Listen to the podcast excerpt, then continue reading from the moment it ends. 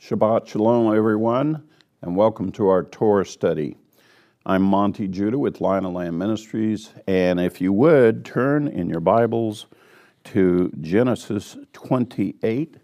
Our Torah portion this week is Shabbat uh, Vayetzei, and it's going to continue the story of Jacob. And in the previous portion, there was a conflict that emerged between Jacob and Esau, his, his older brother, and which that Jacob received the birthright blessing from uh, his father Isaac, and uh, Esau was very upset about this, threatening to kill uh, Jacob because of it. And so uh, Jacob is urged by his family to flee back to the area where Rebekah had come from, back to her brother Laban and those that are in the family in that way. So now we're going to have Jacob who's on this journey and what will be happening with him when he runs into Laban. So join with me now in Genesis 28, and in verse 10, it begins with Then Jacob departed from Beersheba, went toward Haran, and he came to a certain place and spent the night there because the sun had set. And he took one of the stones of the place, and he put it under his head and lay down in that place. And he had a dream, and behold, a ladder was set up on the earth, with its top reaching to heaven, and behold, the angels of God were ascending and descending on it. And behold, the Lord stood above it and said, I am the Lord, the God of your father Abraham and the God of Isaac. The land on which you lie, I will give it to you and to your descendants. Your descendants shall also be like the dust of the earth, and you shall spread out to the west and to the east, and to the north and to the south, and in you and in your descendants shall all the families of the earth be blessed. Now, before we go any further, this is a, uh, the famous story of Jacob's ladder and the, he goes to this certain place, as the scripture says in verse 11. And there's a little bit of speculation as to exactly what is this place that's being referred to. Some have said that it was Mount Moriah. It was where the Temple Mount was and where the temple would later be built, while others have said no, that it's probably the area slightly to the north, a community area called Bethel. And both of them have compelling arguments for it. Bethel actually means the house of God. And you'll hear Jacob make some sort of statement to that effect surely this is the house of God. And the, the naming of that land is based on this story, naming of that city is based on this story. And, but yet, at the same time, we also know the Temple Mount is central, you know, in God's dealings with all of mankind. Now, there's some intriguing things in this passage, and I want to point out a couple of them because they tie directly into the Messiah. Um, the first thing we have is he sees this ladder and he sees angels of God ascending and descending upon it. This is verse 12. We, that's not the only time we're going to hear about such a thing. In fact, in John chapter 1 and in verse 51, when Yeshua first meets Nathanael, you know, the fellow who was under the fig tree, and he's being introduced to Yeshua for the first time.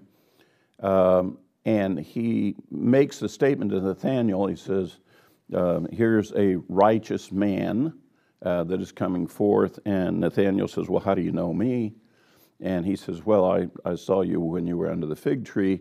And whatever, whatever Nathanael had been doing with the Lord under that fig tree, certainly he had an epiphany moment and he made this incredible declaration in front of the other disciples that Yeshua was the Messiah, the Son of God, and that he was the King of Israel. A very bold declaration to that effect. At which point Yeshua said, Just because I said, I saw you under the fig tree, you believe? He says, I tell you, you will soon see angels ascending and descending on the Son of Man. And so Yeshua associates the ladder in Jacob's dream with himself. Now, that's a very interesting thought. So let's go back to Jacob's dream and look at that. If, if the Messiah is saying he's the ladder that the angels ascend and descend on, the ladder is what takes you from one elevation to another elevation. And the Messiah certainly is the intermediary between God in heaven and to us here on the earth. So, in effect, he's like a ladder. But let's look at it even closer. Um, where it says in verse 13, the very next verse, it says, Behold, the Lord stood above it and said, I am the Lord, the God of your father Abraham, and the God of Isaac. The land on which you lie, I will give it to you and to your descendants. Literally, that's not what it says. Literally, it says this And behold, the Lord stood beside him and gives the attribution that it's a person not above it, the ladder, but beside him, the ladder.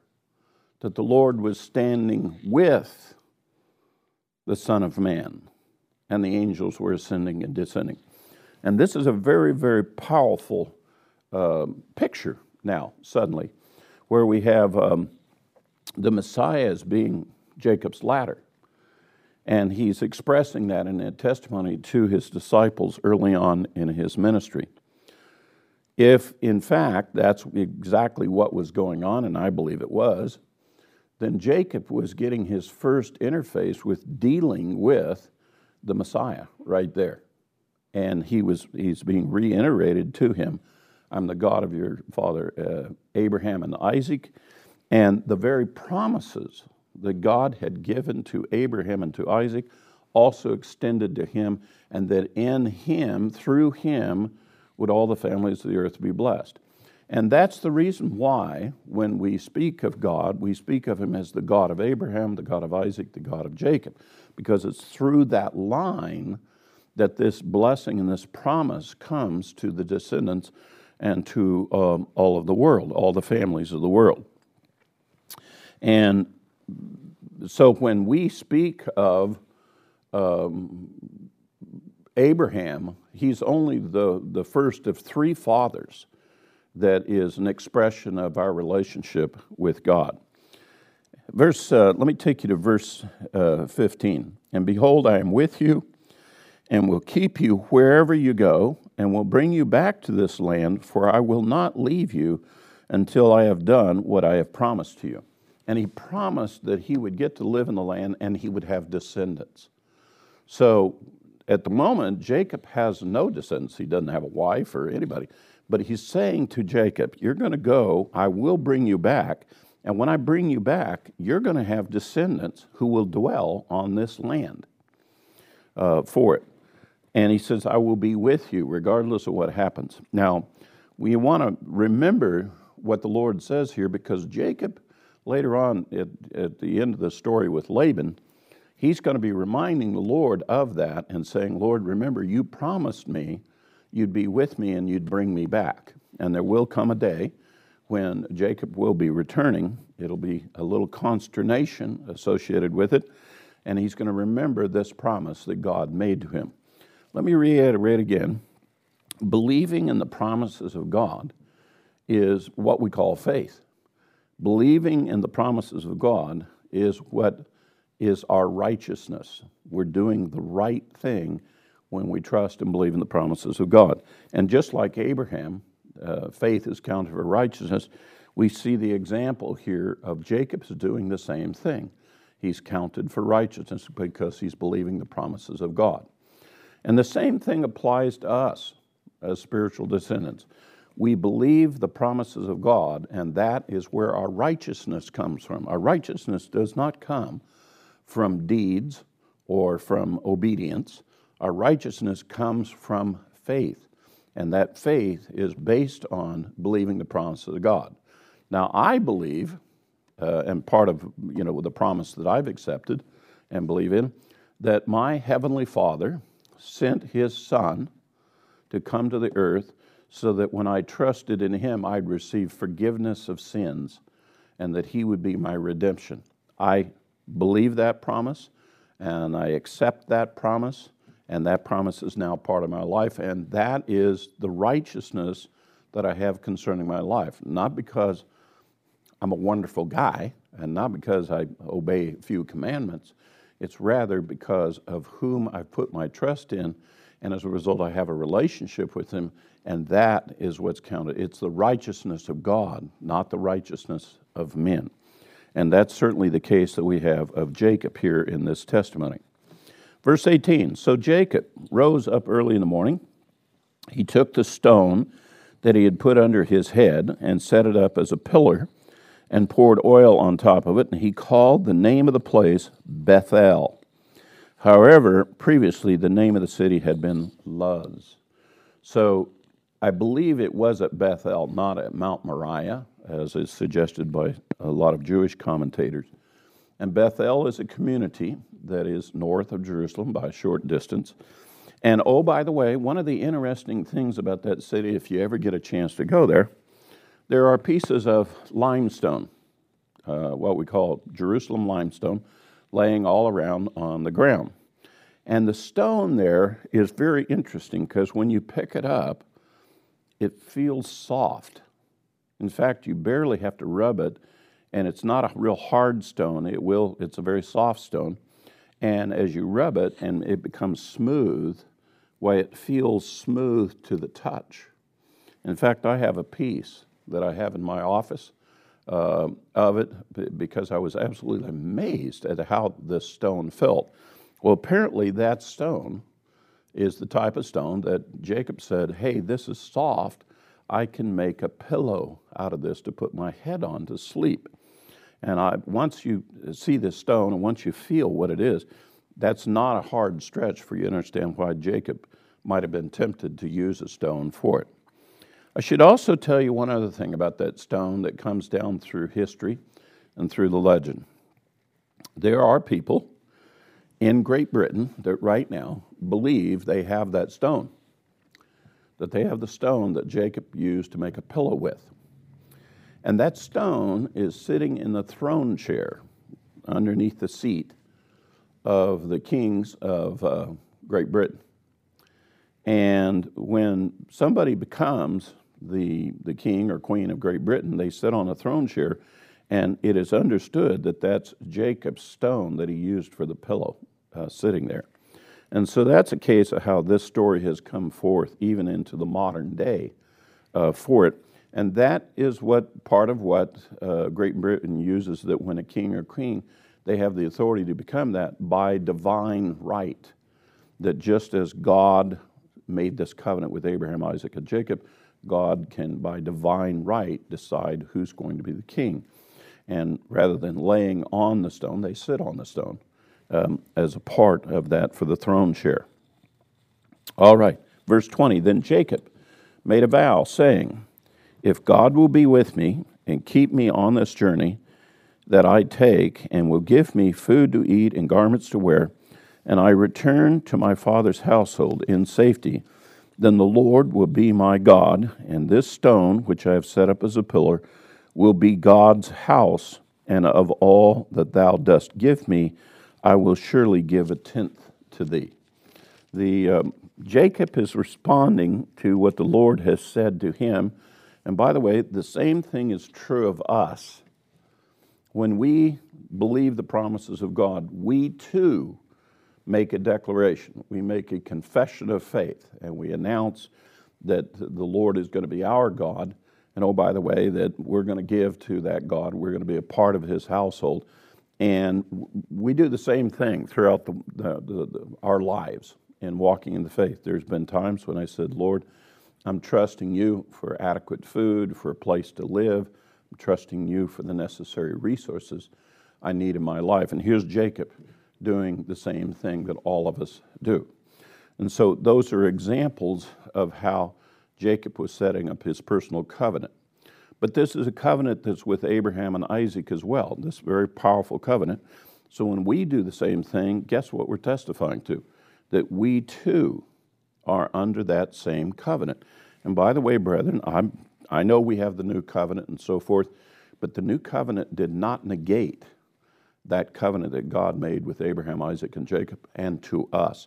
That covenant belongs to us every bit as much as the new covenant belongs to us. All right, moving now to chapter 29. then Jacob went on his journey, came to the land of the sons of the east, and he looked and saw well in the field. Behold, three flocks of sheep were lying there beside it. For from that well they watered the flocks. Now the stone on the mouth of the well was large.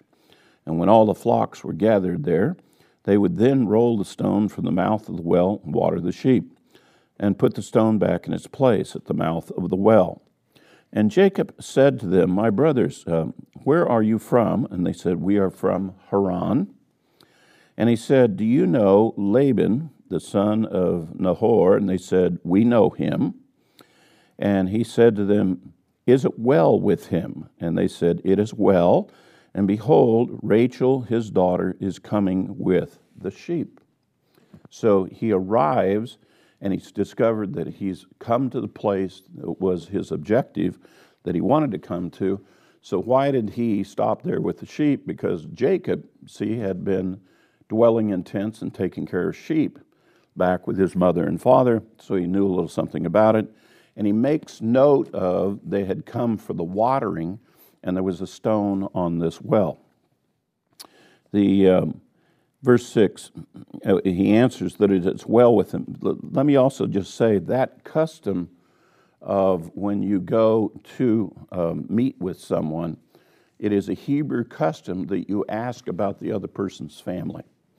One of the things that I have always done, and it's a little surprising uh, to them when I do it, anytime I go to see a doctor, you know, I have a doctor's visit, I go in, and we'll greet and one of the first things they'll ask me is, How are you doing? How are you feeling? And I will answer them.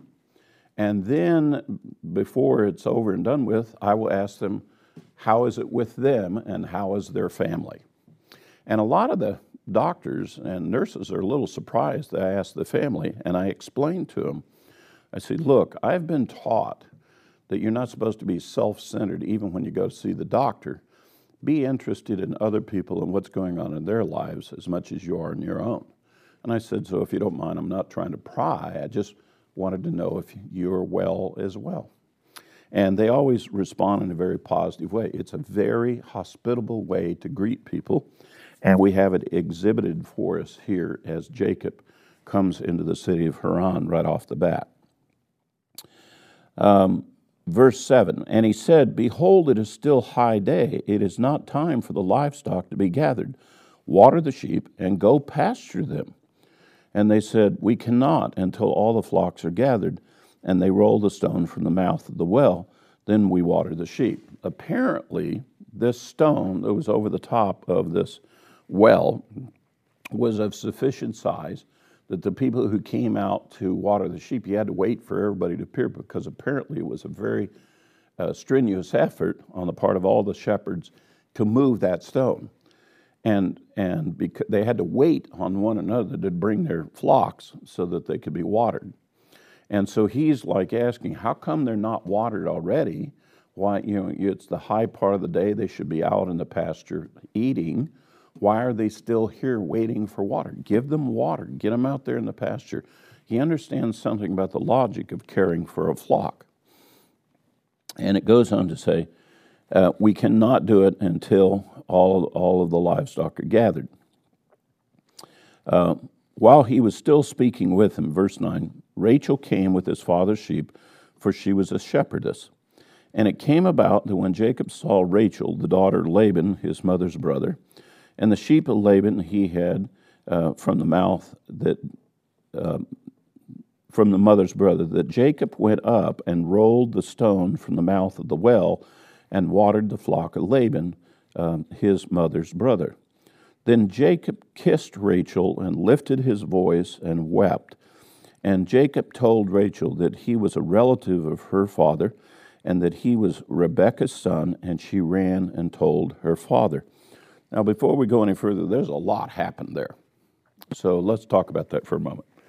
As I said to you before, um, the other shepherds would wait before they could move the stone, and I think it had something to do with their inability to move the stone. Now, Jacob comes up and he moves the stone.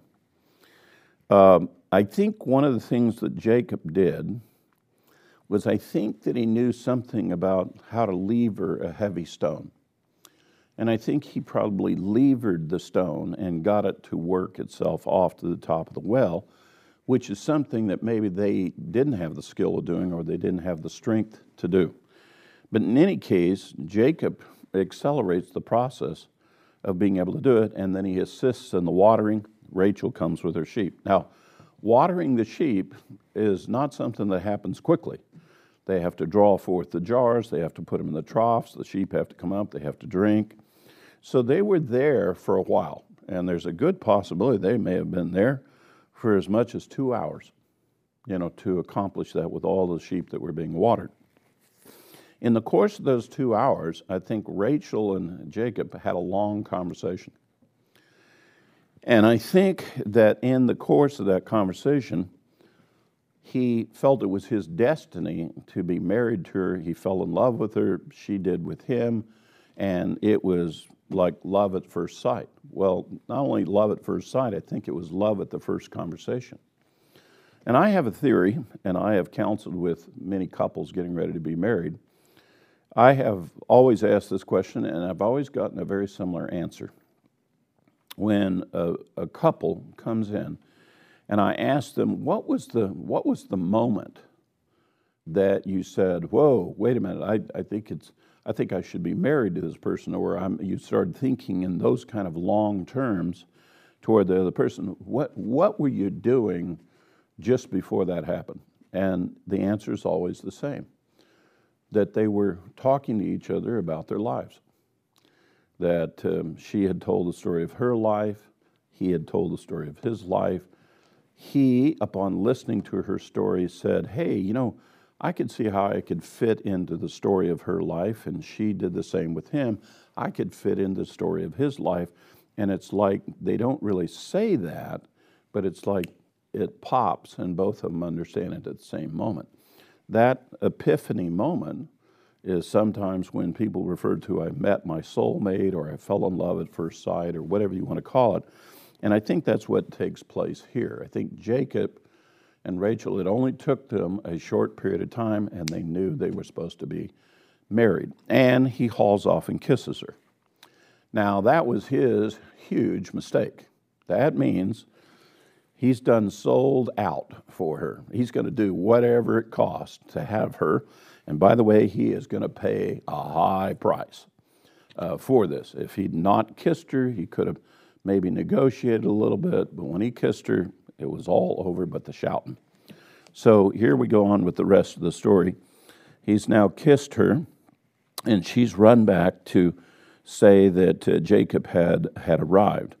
Verse 13 So it came about when Laban heard the news of Jacob, his sister's son, that he ran to meet him and embraced him and kissed him and brought him to his house. Then he related to Laban all these things. Now, I got to tell you what was probably in Laban's mind. Uh, back earlier, when Eliezer went looking for Rebekah, he was the servant of Abraham, and he had treasure.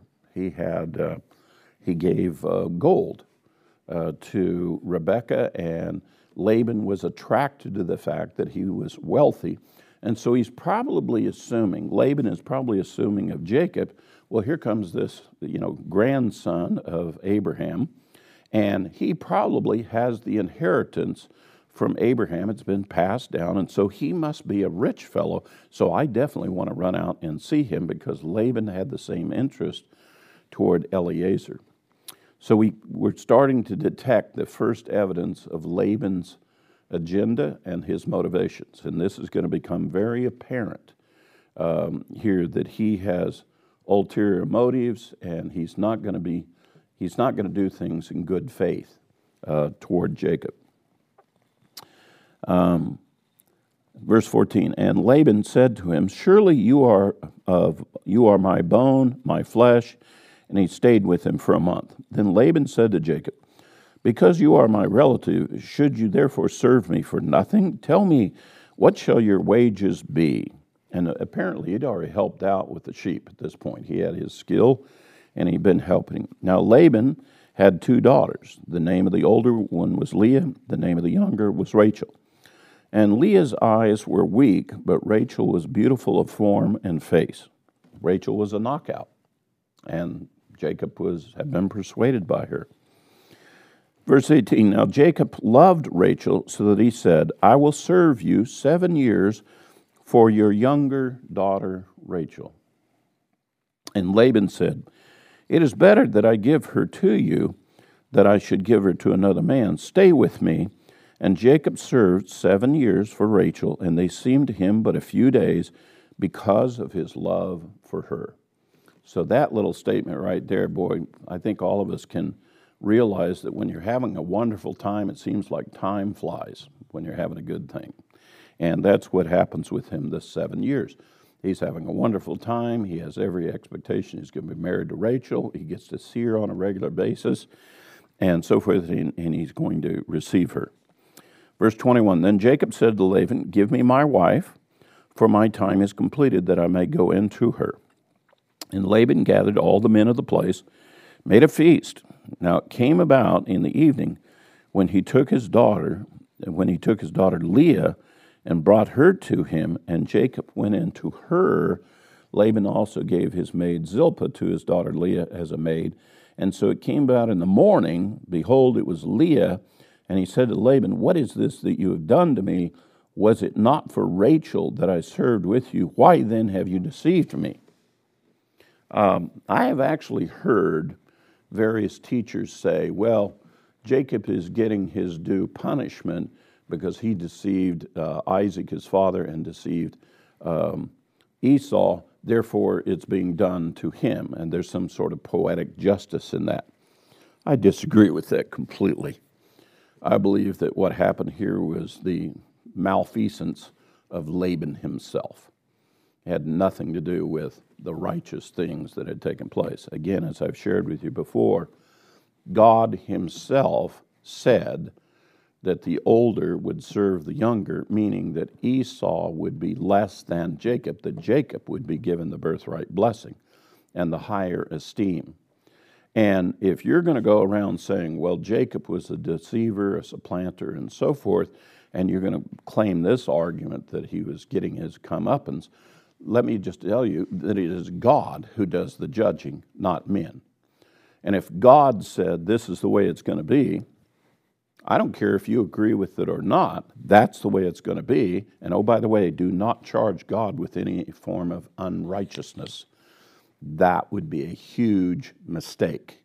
You do not judge God and you do not charge him with any unrighteousness whatsoever. Uh, it is his decision and his alone. This earth belongs to him, the fullness of the earth belongs to him. And so, anyways, Jacob is deceived by this process. Now, you got to ask yourself, how in the world did that take place? Well, part of it has to do that in those days, in the custom, was that when the wife went into the husband, that she would cover herself. If you remember, Rebecca put a veil on uh, when I went to see Isaac the first time. Uh, the wife is presents herself modestly uh, to her husband, and then the husband takes her. And it usually was. It's usually in the dark. Um, you know, they, I don't know if they had any candles lit or not. But oh, by the way, there had been one heck of a party the night before with all these men, and you can be assured that there probably was some wine drinking that took place. And so he probably was feeling pretty good. And when he finally went in to be with his wife, believing it's Rachel, when in truth, in fact, it's Leah, uh, in veiled and concealed to him, he wakes up in the morning and suddenly realizes what has happened, what has been done to him. There is a great Torah principle that comes out for every young man that they should hear at this, and it says, do not drink excessively at your wedding. You could end up married to the wrong woman. And, uh, you know, if you're drinking too much, you're losing your faculties to make good judgments. And when it comes to um, marrying a woman, you need all of your faculties to be on their very best uh, for you to um, enter into that covenant with your wife. All right, so he's now married to uh, Leah, which is the older one. Verse 26 But Laban said, It is not the practice in our place to marry off the younger before the firstborn. Complete this week of this one, and you, we will give you the other also for service, which you shall serve with me for another seven years.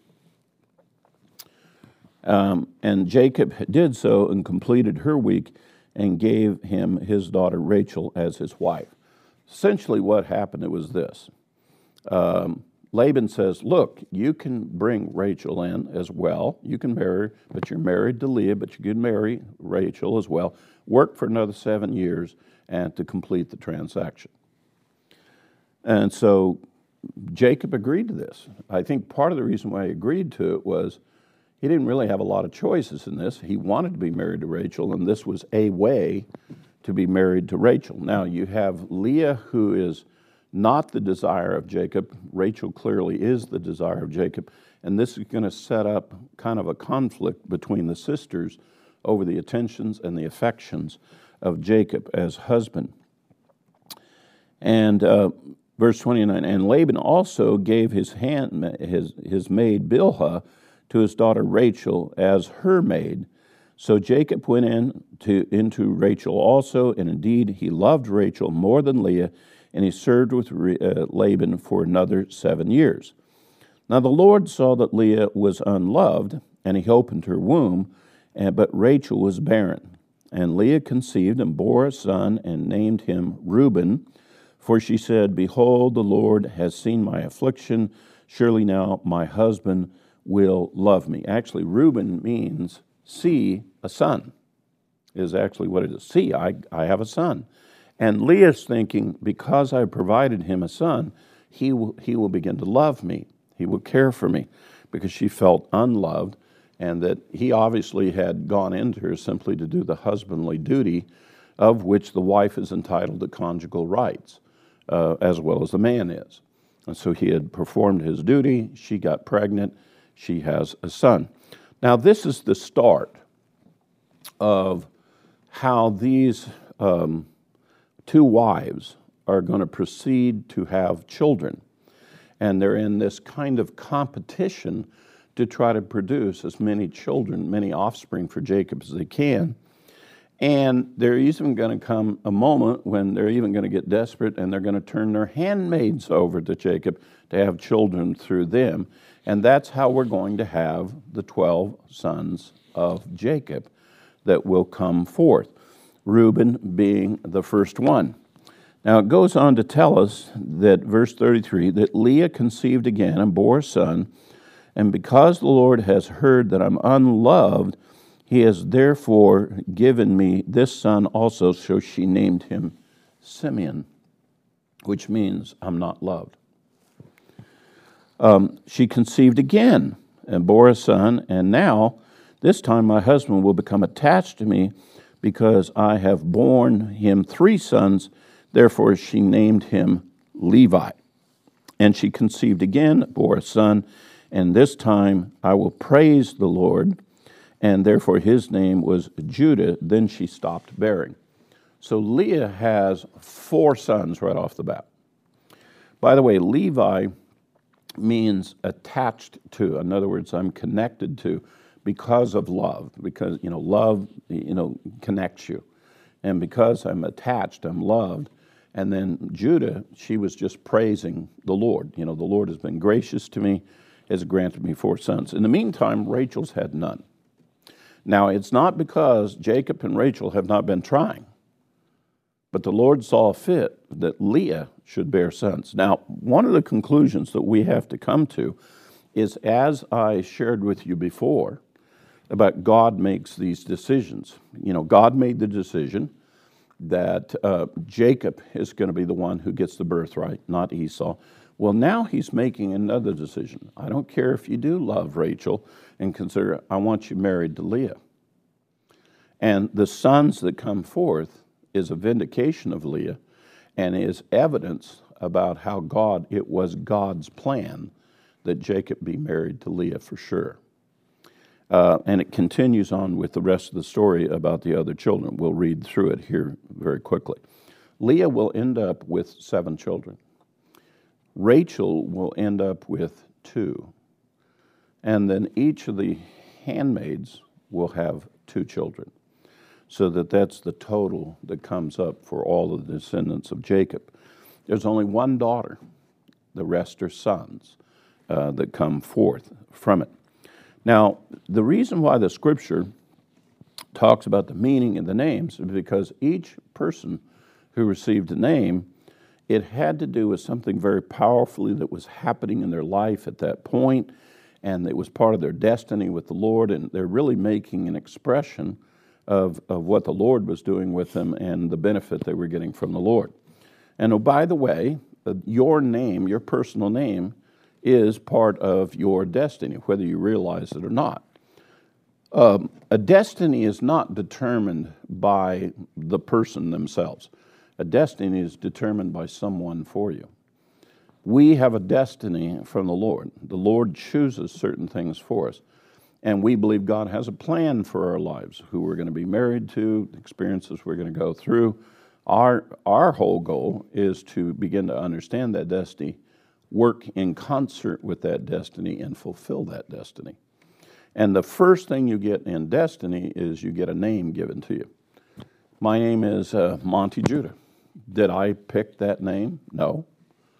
In fact, my first name was given by my father, and my last name is given by my father. Um, wives can also give names to children. But in either case, it's still someone else, not the child, not the descendant, who determines it. Someone else does it, usually a parent or the Lord. The Ford. By the way, this is a very um, ancient tradition um, that is all around the world, where people will be given, children will be given names by others, and that suddenly becomes their their legal name and how they're recognized, not because they chose it, but because someone else chose it for them. Let's go into chapter 30 now. We're going to see further births of the children of Jacob. Uh, now, when Rachel saw that she bore Jacob no children, she became jealous of her sister, and she said to Jacob, Give me children, or else I die. Then Jacob's anger burned against Rachel, and he said, Am I in the place of God, who has withheld from you the fruit of the womb? And she said, Here's my maid, Bilhah, go into her, and that she may bear on my, uh, bear on my knee, that through her I too may have children. So she gave him her maid Bilhah as a wife, and Jacob went into her. And Bilhah conceived and bore a son. Then Rachel said, God has vindicated me and has indeed heard my voice and given me a son. Therefore, he named, she named him Dan.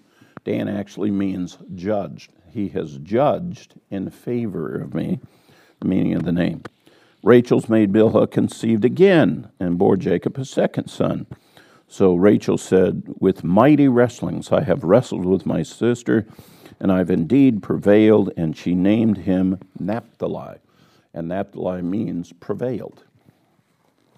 And when Leah saw that she had stopped bearing, she took her maid Zilpah, gave her to Jacob as a wife, and Leah's maid Zilpah bore a son. And then Leah said, How fortunate! So she named him Gad. And that's exactly what Gad means fortunate. It continues on. And Leah's maid Zilpah bore Jacob a second son. And then Leah said, How happy am I, for women will call me happy. So they called him Asher and Asher means happy. Now, in the days of the wheat harvest, Reuben went in and found mandrakes in the field and brought them to his mother Leah. And then Rachel said to Leah, Please give me some of your son's mandrakes. But she said to her, It is a, is a small matter for you to take my husband, and would you take my son's mandrakes also? So Rachel said, Therefore he may lie with you tonight in return for your son's mandrakes. Now, just step back for a moment and listen to this. this is almost bordering on ridiculous. Uh, this competition between Leah and Rachel, and Rachel wants to have uh, some mandrakes that Reuben brought in. And so she trades, you know, her turn with Jacob in her tent, trades that to Leah in exchange so that she could have some of those mandrakes. So here comes Rachel in from the end of the day. Verse 16 And when Jacob came in from the field in the evening, um, then Leah went out to meet him and said, You must come in to me, for I have surely hired you in my son, with my son's mandrakes. So he lay with her that night. This is the classic definition that Jacob at this time is bought and sold. I mean, he is not in charge of this. This is the women in his life are ruling the nest. And so, by the way, most husbands will learn this that, that the wife has a lot to say about what goes on in the tent and a lot to say about what goes on to the nest and the house. And if he he'll have to find a way to get through this just like Jacob did. Now I'm not telling you it's the greatest thing in the world, but it works. And it worked for Jacob in this case. And most men resign themselves to the fact, let's just keep the wife happy and we'll be okay. So those are the famous magic words of every successful marriage the words where the, the man says, Yes, dear, and uh, agrees with whatever the wife is saying. And here you have a biblical example of it. And it goes on to say, Now, and God gave heed to Leah. She conceived and bore Jacob a fifth son. And then Leah said, God has given me my wages because I gave my maid to my husband. She named him Issachar. And Leah conceived again, bore a sixth son to Jacob. Uh, and Leah said, God has endowed me with a good gift. Now my husband will dwell with me because I have borne him now six sons. So she named him Zebulun. And afterwards she bore a daughter and named her Dinah. Then God remembered Rachel. Now, Leah has got seven children. Bilhah has two, Zilpah has two, Rachel has none. And at this point, then it says, God remembered Rachel. And God gave heed to her and opened her womb. So she conceived and bore a son and said, God has taken away my reproach. Finally, she has a son. And she named him Joseph, saying, May the Lord uh, give me another son, which actually, Joseph actually means, um, give to me all that you can give me. Give me the abundance. Give it to me as much as you possibly can. Now it came about when Rachel had borne Joseph to Jacob, um, said to Laban, Send me away that I might go um, and to my own place and my own country, and give me my wives and my children, for I have served you, and let me depart from you yourself. Know your servant which I have rendered to you. But Laban said, If now it pleases you, stay with me. I have divined that the Lord has blessed me on your account. And he said, He continued, Name me your wages, and I will give it. And he said to him, You yourself know how I have served you, and how your cattle have fared with me. And for you have had little before I came, and it has increased to a multitude. And the Lord has blessed you wherever I turn. But now, when shall I provide for my own household also? And so he said, What shall I give you? And Jacob said, You shall give me, you shall not give me anything. Uh, if you will do this one thing for me, I will again pasture and keep your flock. He wants to earn it. He does not want to have anybody else credited with that. By the way, that's reminiscent of Abraham telling the kings of Sodom and Gomorrah, Don't give me any spoil. I don't get it from you uh, when he was successful in defeating their enemies. Let me pass through your entire flock today, removing there every speckled and spotted sheep and every black one among the lambs, and the spotted and speckled among the goats, and such shall, shall be my wages. So my honesty will answer for me later when you come concerning my wages, every one that is not speckled and spotted among the goats and black among the lambs, if found with me, will be considered stolen. And Laban said, Good, let it be according to your word. So he removed on that day the striped and spotted male goats and all the speckled and spotted female goats, every one with white in it, and all the black ones among the sheep, and, and uh, say, give them to, to, into the care of his sons. And he put a distance of three days' journey between himself and Jacob, and Jacob fed the rest of Laban's flocks. Now it's fascinating. Jacob is still responsible for Laban's flock, but he also now has his own flock and he's taking care of them. Um, there's a couple observations we need to make at this point. Um, within the goats and within sheep, um, a colored uh, animal, you know, speckled, a spotted, a black one, is rare. And in fact, if you ever go out into a field where there's a large flock, uh, and you want to get a rough estimate of how many sheep are out there, what you do is you count the number of black sheep. Because normally, only 3% of the flock will be black sheep. So if I see three black sheep, that means there's about 100 sheep there total. And a similar thing can be done with the goats. So he's only asking for a very small percentage of Laban's flock. However, he knows a little something about these animals and how they breed, and about how that once you have a male that is black and a male that is speckled or spotted, that he has a tendency to produce more outcome that will follow with that. So he's going to gather the males of that type so that they can then be bred with some of Laban's sheep and that he can produce his flock and he will keep them there together. And in fact, there's this very elaborate procedure here at the end of chapter 30 about exactly how he did the animal husbandry work to accomplish this. And it's a, a fascinating piece of scripture near being near these poplar trees and how he would strip the poplar tree and then he would have the animals mate. And it would confuse the uh, sheep and they would allow the speckled ones and the spotted ones to mate with them because they would confuse them with the black and the white and the striped look of the poplar trees where they would be at. So the sheep wouldn't resist uh, the mating of these males.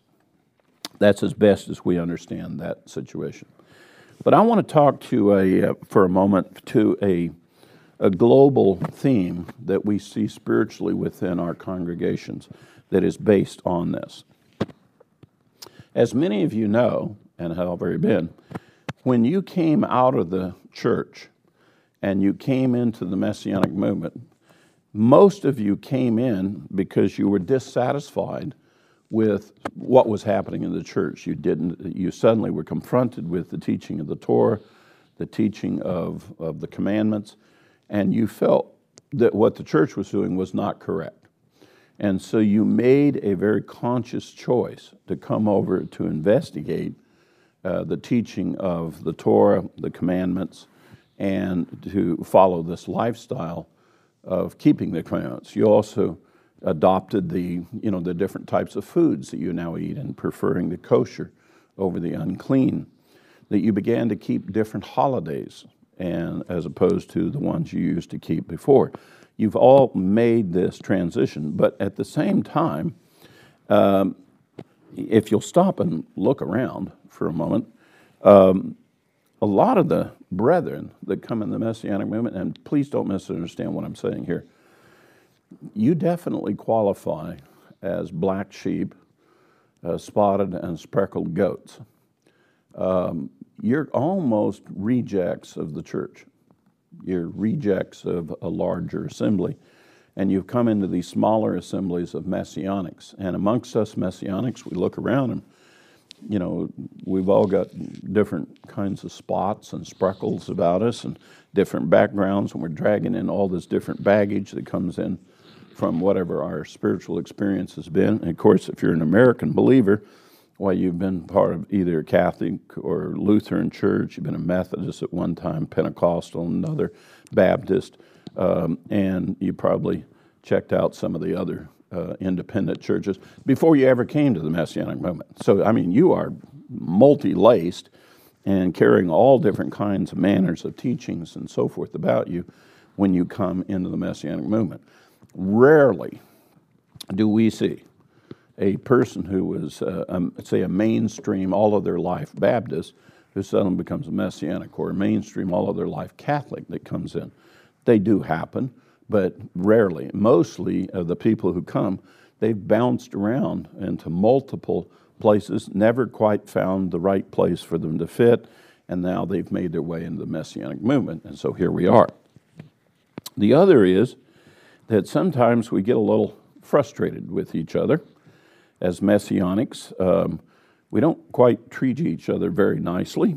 Um, we have some goats that run around like to butt other people, and we have some sheep that will fold and roll over and act dead, and uh, so forth. Um, my point being is this there is a reason why God refers to us his flock. And it's because a lot of times the way we make decisions is like, like sheep. And uh, it speaks to our humility, you know, before the Lord. He's the good shepherd. We're the sheep of the flock, of his flock. And we talk about leadership in terms of being shepherded as opposed to being ruled over um, from it. And, we, and God uses all of those examples throughout the scripture. And one of the things that we need to recognize that if we are part of Jacob's flock, which is the flock of the Lord, then we're not, we don't all look lily white. We're not all white, perfect looking sheep we have variations about us and differences about us and so forth. But the Lord has brought us together so that we don't all look alike, we all believe in the same God. That is what is our unity. Our unity is in our relationship with God. It is not in that we appear the same way or look the same way. So, one of the things that uh, Messianics are famous at, some wear tallits and some don't. Some wear a kippah, some don't. Uh, some dress up, some don't. You know, we all look different. We're all coming, and, and, and yet we are assembling as the flock uh, to the Lord. This is going to be of, um, you're going to find this theme throughout the rest of the Bible uh, tying into um, what will God will be doing with us uh, throughout that time frame. Now, this portion continues on quite a bit, um, and um, and I don't have the time to cover all that's in this portion. But let me let me conclude by taking you back to God's selection of Leah to be the wife of Jacob and her seven children that she had. It is my belief that it was God's plan that Jacob be married to Leah, although he loved Rachel uh, dearly. If you look at the names of um, her children, they tell a story. In the sequence, they tell a story about the Messiah. Dinah, the last, um, was the feminine gender, which qualifies as a bride. You know, the feminine gender is the bride. It turns out that we have this little quip saying about the children of Leah. It goes like this based on the names of Leah's children. The Messiah came as God's son, Reuben, Leah's son. He was hated by some, Simeon, and loved by others, Levi. We should praise him because he's paid the wages for sin. Praise is Judah, uh, wages is um, Issachar. Soon he will come to dwell, Zebulun, with us, and we will be his bride. So let me say the phrase again. The Messiah came as God's Son. He was hated by some, loved by others. We should praise him because he paid the wages for sin Soon he will come to dwell with us, and we will be his bride. In the naming of Leah's children, it tells the great story of the Messiah coming to us and choosing us to be part of the house of God. And Leah's children would go on to very, very important positions, not the least of which is under Judah, the fourth son, will become the de facto leader of all of Israel.